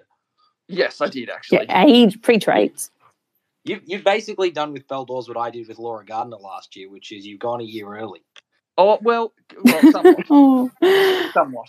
Um, in terms of other things, I think there are some names, uh, some rookie names or some very cheap names that have been named on the interchange for Brisbane, uh, including Jade Pregelj, um, Annalie McKee, um, and Caitlin Wendland, and Poppy Boltz, and Ella Smith. And So basically, their entire bench is like rookie price players, um, which probably does speak to the fact that Brisbane might not bat as deep this year. Um, the other thing that I took away was Taylor Smith was named at full forward, and I think that's great for anyone that wants to pick Tahlia Hickey. Uh, because I don't think there are a whole lot of tall players that have been named in this Brisbane side, and I think that means that Taylor Smith is a more likely to be a full time forward this year, and Hickey will get more time in the ruck as a result. Yeah, agree with that. And that's kind of what we heard from um, Ellie Hampson and Jay Pregelj in the interview that Smith was looking to be that primary forward target. Um, I do want to say I, I, love Jade Pregelj being named as a midfielder. Jade herself got a good laugh out of that. Um, Jade Pregelj is definitely much more of a Moreira's magic pick, where she is rightly named as a defender. Um, so in uh, in the official game, I would probably steer clear of picking a key defender as your midfield rookie option. You are making outrageously bold claims, Will. You should put some more disclaimers on that. All right, you know what? Jay Pregelj, M1. No, do, do not. Do- oh no. you can you can play in your loser league. I think Jade Oh. Pregelj would be if we're doing like a league where you're trying to score as few points as possible. I think Jade Pregelj as your M1 would be a great option as a midfielder. Uh, in terms of uh, any other things to note here, I don't Yeah, think that well, Bris- I don't think that Brisbane ch- team has a whole lot of changes. To be honest, I think outside of the fact that Ellie Hampson was named as healthy enough to possibly get named, but she's not even been named on the extended bench. yeah, that's what I was going to say. I was like, I, f- I f- thought we were going to move on from Brisbane there. I was like, oh, oh. Um, yeah, Hampson uh, mid not named here, so that's a little bit concerning. I think it's not too bad for most listeners as she's very lowly owned, but um, yeah, not something that I expected to see. Um, Can, yeah, I that's was actually all I was going to add. I'd actually like to quickly jump in here, and I'm going to mention a player that our good friend and former co-host Jono has as his hot tip for the season, which is Charlie Mullins, uh, named on the bench for the for the Lions. He reckons she is going to have a bumpy year as a rookie in the midfield, so one to watch out for. Huh. All right. Well, on that uh, on that fun note, we move across to the Sydney Derby. Uh, does anyone else want to speak to to the teams that have been named here? Oh, I, I love the Sydney team, so I'm happy to uh, to take this one. Um, some big name ins, obviously, for the Swans, and a lot of people have been messaging us in about some of the positions that these players have been named at. And I'm of course talking about Chloe Molloy and uh, Lucy McAvoy, two new co-captains. McAvoy's been named at centre half back and Molloy in the forward pocket. I wouldn't be too worried at this stage, particularly about Molloy. She'll definitely play plenty of midfield minutes. McAvoy, I'm a little bit less keen on her getting the midfield minutes, but I still don't think it's too much of a worry. And she's not at a, a price where you're breaking the bank for her. She is a little bit under that first band, so I still think Lucy McAvoy is definitely a, a keen option. And then there's the player that for two years Liam and I have been trying to get as a permanent midfielder who is finally a permanent midfielder, at least we hope so, in Laura Gardiner. Just just go pick her. Simple as that. Yeah. Well, when we first started, uh, when I first before I wrote my first article for for DT Talk, and shout out to to who's listening in. I think Laura Gardiner was at two and a half percent, and I believe she's now up above like Yeah. twelve. 12 Possibly point, in line. 12.92. She's nearly 13%. Yeah. So oh, hello. yeah, I, I I am both sad and happy that uh, this this superstar will be in more sides because I, I think she will be an excellent pick. Um, another player that people have been talking about is Cynthia Hamilton. I think that she will definitely see CBA. She looked incredible um, in the uh, practice match that I was watching. Another one that people are running in their midfield is Sophia Hurley, who's been named on a half forward line, but again, don't be surprised when she does start the CBA. She was in most of them in the practice match against Carlton. So I I think that this team is one where go more off what you saw in the practice match than what's been named on the team sheet here. Um, and then there are a fair few rookie options named on the extended bench. So uh, amongst those that have been pretty popular, uh, highly picked is Eliza Vale uh, and Mel, your Ruffy pick, Amy Whelan is also on this extended bench, and Paris McCarthy and Julia Sullivan are, I believe, both Irish recruits. Actually, Yeah, that reminds me as correct. well. Tanya Tanker Yes. Kennedy has been Kennedy. named uh, who, if you really are set on having a rookie Sydney defender as your D6, I would be going Tanya Kennedy over Eliza Vale. I also just want to shout out to Brenna Tarrant, not because she's a great option, but because I think she's wonderful. Um, but Liam, there's a, one more player in that back line that um, we've heard a fair bit about as a player to have a breakout year, and that's Ella Heads. What do you Mm. think? Yeah, I, I, I, okay, I, I can't put the wraps back on Laura Gardiner, but let's not get too, um, too hot about Ella Heads because I, I think she'll be a, a gun this year. Um, she had so much of the ball in that back line in the practice match and was named by both, well, two members of the leadership squad and former last year's captain Saghetti and then current this year's captain Chloe Molloy as one who looked really good this preseason. So she yeah, this just had a bulk amount of ball, and I think the fact that Molly Eastman is leaving means she probably has even more of a stranglehold on those kick-ins.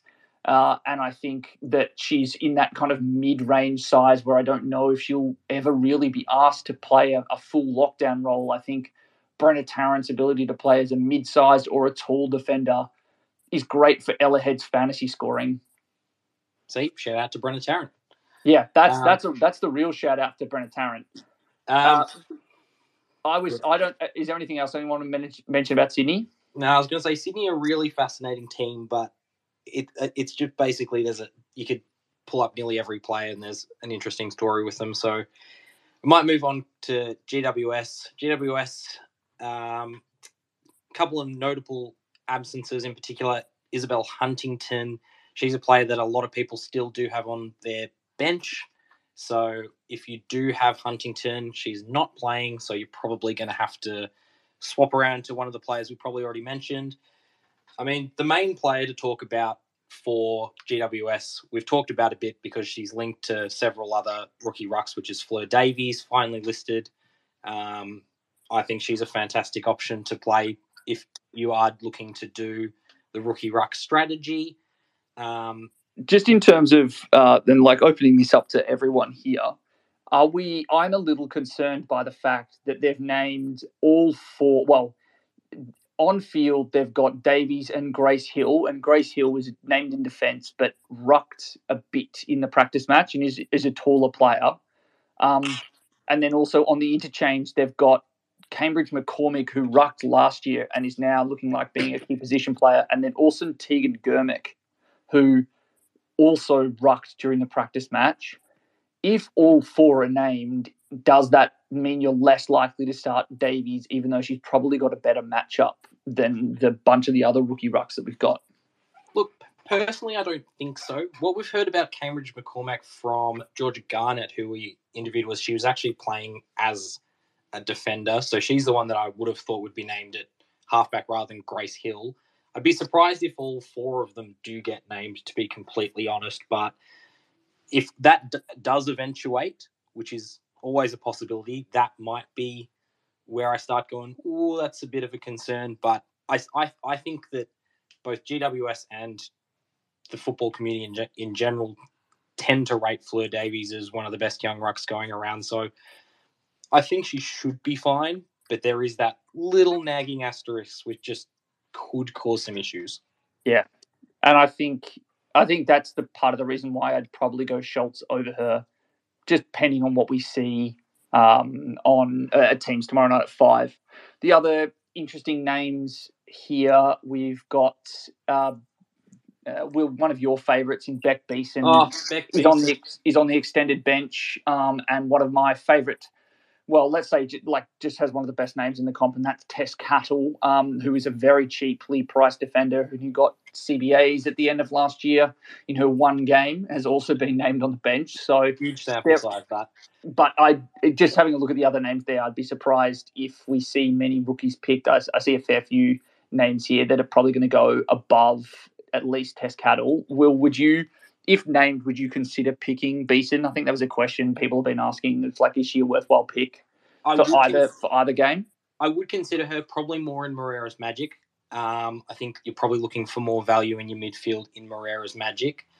I'm just super glad that she's back regardless. She's a fantastic player who's really struggled with concussion problems. So I really hope that she comes back and goes really well. Something I do want to throw out to, to the group here is the Zarlie Goldsworthy, Elise Parker discussion because there's been talk during the week that those two are going to be swapping between midfield and half forward. Is this a good thing for Goldsworthy and a bad thing for Parker? I don't think anyone was necessarily thinking of picking Parker, but Goldsworthy is one that's sort of been sort of simmering away in the background as a potential cheaper forward option. Is there scope to pick her in either of the leagues? I think there's definitely scope to pick her in both. I'd be I've currently got her in my Moreira's Magic side, um, if only because I really liked the basically half and half role that she had in the practice match, and she looked very good doing either. And I think what's even better is I would have expected that to happen in the event that um, uh, Izzy Huntington was playing because it would give them a more well-rounded forward line. But the fact that it's likely she was doing that even without Huntington named, and also Garnett didn't play in that practice match, probably spells a good sign for her role. I'd say, I believe she's priced in the mid 40s. If someone else can look it up quickly, I'm pretty sure she might have like a, a 60 average possibility. Yeah, she's Like- 41. So 41, so that's very exciting. Nearly 20 points of upside. I think she's a gun, and I think she was like pick seven, so she was a very high pick and a name that I really liked going into last year, but Yeah. just played basically only as a key forward, so that was always a concern. But yeah, I, I think that Zarlie Goldsworthy is a, a more than worthwhile pick, and I currently have her in Moreira's Magic as a result because she fits my structure. She also very strangely played as a backup ruck option last year, given we know that they had a lot of Mm. issues with the rucks all going down, but she wasn't necessarily one of the, the taller players that, that they had on the team. So that was a couple of extra fantasy points, but you'd be hoping that with uh, four potential rucks names, she probably won't be going in the ruck, you'd think. something would have to go drastically wrong at uh, at GWS Giants for me to think that I'd see uh, Zarlie Goldsworthy rocking. But yeah, I think I think that just about sums up. I, like I think Parker. I, I would fade her as much as she is probably my favorite player to watch just in the comp in general. I think she's an absolute gun for particularly for how young she is. Like I think it'd be it, it's pretty outrageous that she might not have a full time midfield role, but given I watched her in that practice match, she looked bloody good as a forward, and I think she took at least three contested marks. So it it it's sad that I won't be picking her for my fantasy side this year because I loved it last year, but probably a fade to pick to start the year.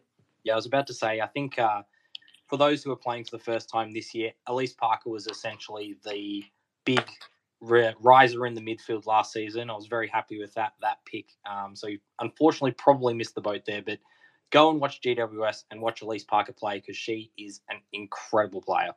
Yeah. And on that on that, we'll move across to the final game of the weekend after just a short chat that we've had now for 90 minutes. Uh, we've got Fremantle and West Coast. Mel, I'm just going to throw to you without even looking at what we've had written down at any point and get you to talk through these teams. Yeah, so Freo, um, great team. A couple of interesting things here in that two of the players that were named as a test, so Eb Antonio and Laura Pugh, are now named on the team. So Eb Antonio is particularly interesting because if she was going to be off, it kind of made um, Kaufman maybe well more or less interesting. It's hard to tell. I tossed it up for a while, but either way, she's she's back on. Um, but um, I still have a bit of a question mark over her, just given how expensive she is and limitation of other players around that price. If you're going to have her in your team now, knowing that this is the last, it's the last game of this, yeah, knowing it's the last game, if she gets um, updated to be actually out, you kind of shot yourself in the foot here. Um, what else is interesting? Oh, Joanne Cregg. So she'll be playing her first game, I believe. Um, and she's named, I know we're not looking at where people are named, but she's named in an interesting position on the ball, 300 grand midfielder um, and interesting Irish recruit. So that's one to be paying attention to. Um, what else? We've got Tig named on the ball, which I think I saw someone's comment around there, which was um, interesting. And You know what? I actually hope that happens because Aine Tighe is such a fantastic player to watch, and I well, I doubt it is going to happen. I would expect her to line up and Yeah. forward. I think it would be, just be so entertaining to watch if that did happen. I would be very interested. Like, I already think she's amazing, and I was looking forward to seeing her kick some more goals this season. But I mean, let's let's give that a go. Let's see how that plays out. Um, what else is interesting here? Oh, um, Streebly is a quite highly owned player at like six and a half percent or so, who's not been named here, and she's one I didn't really get behind earlier, but I think that's worth calling out just because of the relatively high ownership compared to some others. Yep. Were you going to say something, Will? Or Yeah, Liam? Sorry. one, one of the questions we've had quite a bit, and this is another positional question, is Gab O'Sullivan has been named in the forward line. Mm, I mean, I would probably expect her and Aine Tighe to swap their positions, to be completely honest. Yep. Um, so I don't think you need to be too concerned. We already knew that O'Sullivan would be spending some time up forward. Um, so even if she does start up forward, I think there will be considerable midfield time there. So don't think it's too much of an issue. The other name that probably needs to get mentioned, just because she's on an extended bench, is Michaela Hyde, who is a pretty Mm. popular D5 for people because she's priced only at 450k and has been discussed as having taken some kick ins during the televised practice match. So, uh, one that you probably do want to be very hot on if you're currently running her at F5 and she's not named. Um, I think the other thing as well, Mel, I remember you mentioning, was it you reckoned it was Ange Stannett that she was going to be replacing in the back line? Oh yeah, there was something a swap going on there of some kind. But I'm yeah, just just noting as well that Ange Stannett has been named in the back line again. So Yeah. I don't think I don't think it's necessarily a kill on picking Hyde. I think she's cheap enough that as long as you're happy that you might need to make some changes based on role after a week or two, if she doesn't get that backline role, I think that she's cheap enough that you can probably take a stab because like smaller kicking taking defenders are substantially better have, have a far more upside than you're ever going to see in a small forward. And then Yep. West Coast Eagles, I think the there's only really a couple of things to note here. One is uh, surprisingly enough, Ella Roberts named on a wing and Shanae Davison at full as a forward. Hmm. Would we Also, the fact that Sinead Davison and Lauren Wakfer are both named, oh, I'm looking at that as a win. I, I don't like they're both in full forward. Okay, that's interesting. Um, but they're playing.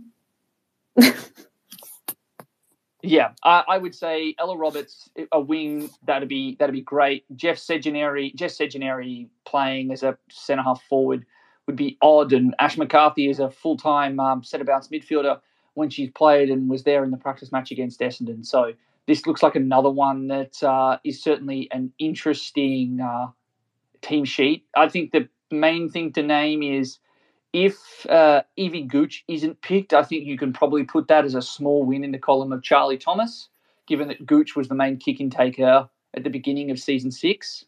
And we also know that Emily Elkington has been named as playing, as debuting this week. So someone who was taken mid draft in 2022, named as a 300k midfielder, has apparently one of the best kicks in the draft class, but haven't necessarily heard or seen a lot of her or about her at West Coast. So not better than Nanscawen or Tyanna Smith or Alana G.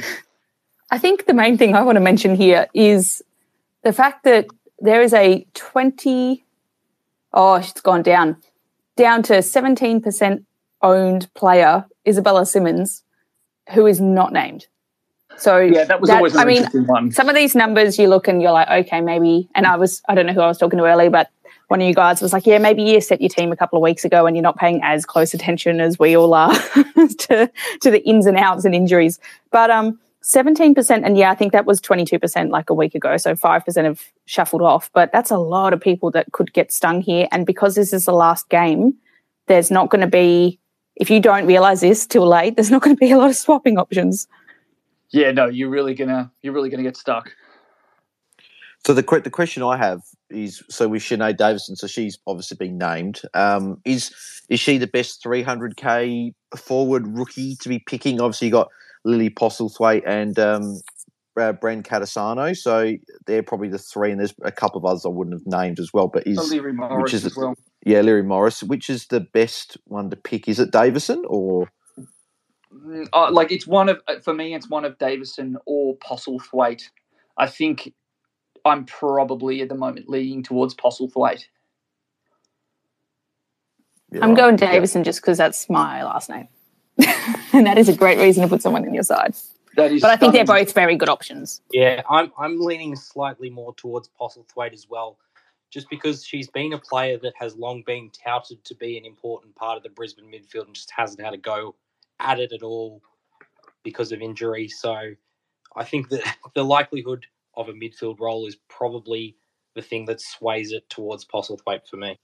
Would we be happy to be playing one of one of them on field, like a Postlethwaite on field, then having a uh, Davison on the bench. Is that a play? Yeah, I, I think that's a play. I think if you were doing that, you would definitely want to do Postlethwaite on the field, Yeah. simply because despite all the talk of a half-back wing role for Shanae Davison, she's still being named in that forward pocket, which we know is not the best role traditionally for fantasy scoring.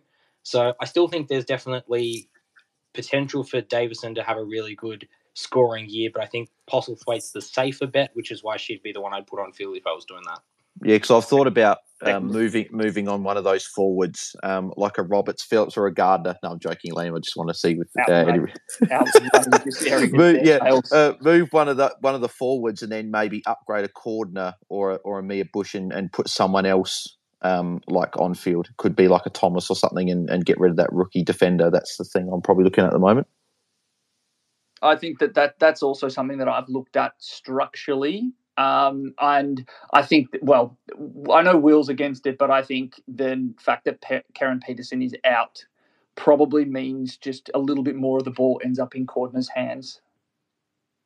So I'm I'm kind of happy to run with that for the time being, but it's not out beyond the question that that might be the restructure that I have to make in the first two weeks to get my team to a better spot, rookies on field wise.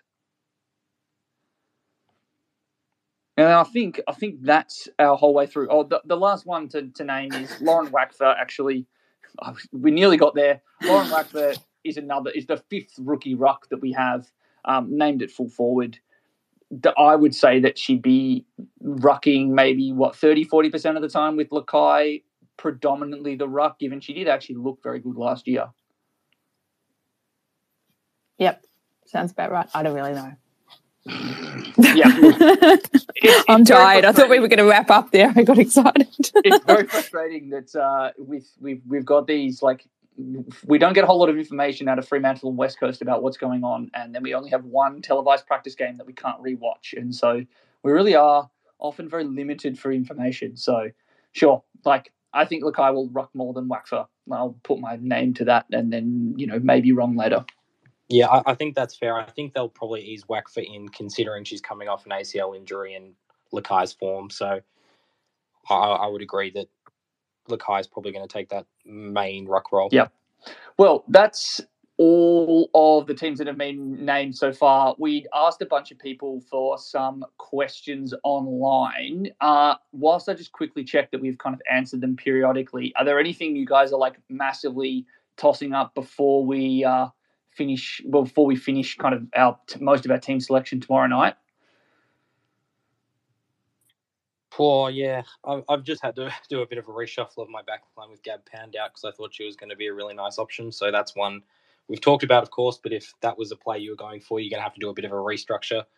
Um, but yeah, it's, it's it's going to be super interesting to see how some of these speculative picks go. Yeah. So I think the there's a couple a fair few people uh, wanting to know kind of how do we split Paxman and Hore, and well, to what extent we should be trying to go with Paxman and Hore in our sides. Is there anything that you guys are using to split between picking them? I have picked Kate Hore basically because I prefer her as a new captain and I, I like the role she plays. She kicks goals, but I think they're probably going to score very similarly. Paxi just knows how to get the ball. Beautiful kick of the footy. I, I, I honestly think both of them are going to be around the mark. So it, it's much of a muchness for mine. Yeah, I really just think it's a pricing thing. If you've got that extra little bit of money to throw at Paxi, then great. If not, Hore's uh, slightly cheaper, also great option. So I've currently got Hore. I had Paxi earlier today. It's it's been a constant shuffle. Yeah. And then another one that uh, people have been asking about, or the, the kind of key question is who are we running as our rucks? And then uh, another person has asked, which do we prefer out of Hickey or Mim Strom? I'm I'm on the Tahlia Hickey train. I think she's a fantastic player. I think this is more just because I love watching her play because I'm actually playing Fleur Davies and Matilda Scholes as my two rucks. Yeah, I'm I'm currently the uh, the three rookie rucks going Hoare, Schultz, and Davies. But if I do decide maybe getting going down one of those forwards, and I just don't want to muck around with the rucks, it'll I think it'd be Tahlia Hickey for me. I think she's got that upside um, with with Smith playing that more deeper forward role, um, and I think that uh, yeah, Tahlia Hickey will will be good again this year.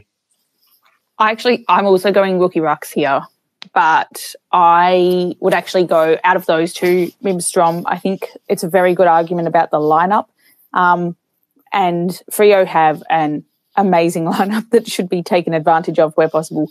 And I don't know about everyone else at the moment, but I've only really got Bowers, which is a kind of a no brainer. Um, but I reckon if that's a good opportunity to chuck in another Freo player and take advantage of uh, like she's not a forever she's not a forever ruck, but she's um she'd be a good one to start. So that's you know, but they're both good. Or Gabby- actually, you know, what's even better is just rookies. So What, what about Gabby Seymour, Mel?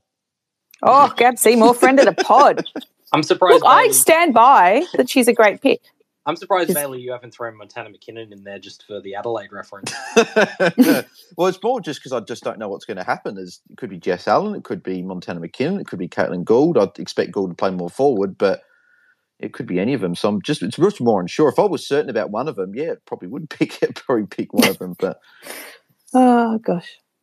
I think that is about just about it for the question. If you've asked us a question on Twitter and we haven't got to it, I'll uh, throw in a quick answer at some point. But uh, that ends up our uh, space for the evening. I hope everyone has enjoyed listening along live, and for anyone who is listening to this uh, marathon chat on po- on all of our kind of podcast feeds, uh, I hope you enjoyed it. Uh, and good luck, everyone, for uh, for teams going live tomorrow. um, Good luck, just good luck, everyone. Just a quick little plug, Liam, as well. If anyone is wanting to get more, uh, a little bit more AFLW fans chat, tune in because uh, hopefully a couple of you guys might join in tomorrow, and we'll chat uh, as a pre-lockout um, before before the first lockout. Super Yeah, for sure, stuff. Bales. You, uh, your space is uh, always a great place to be in that uh, post-team confirmation and uh, first lockout. It's uh, yeah, we'll uh, we'll definitely be along uh, for those this season. All right. Beautiful. Thanks everyone, and uh, thanks everyone who is uh, listening along, and good luck for, for week one of AFLW fantasy. Good luck for the season, everyone. See ya. Ooh. Bye.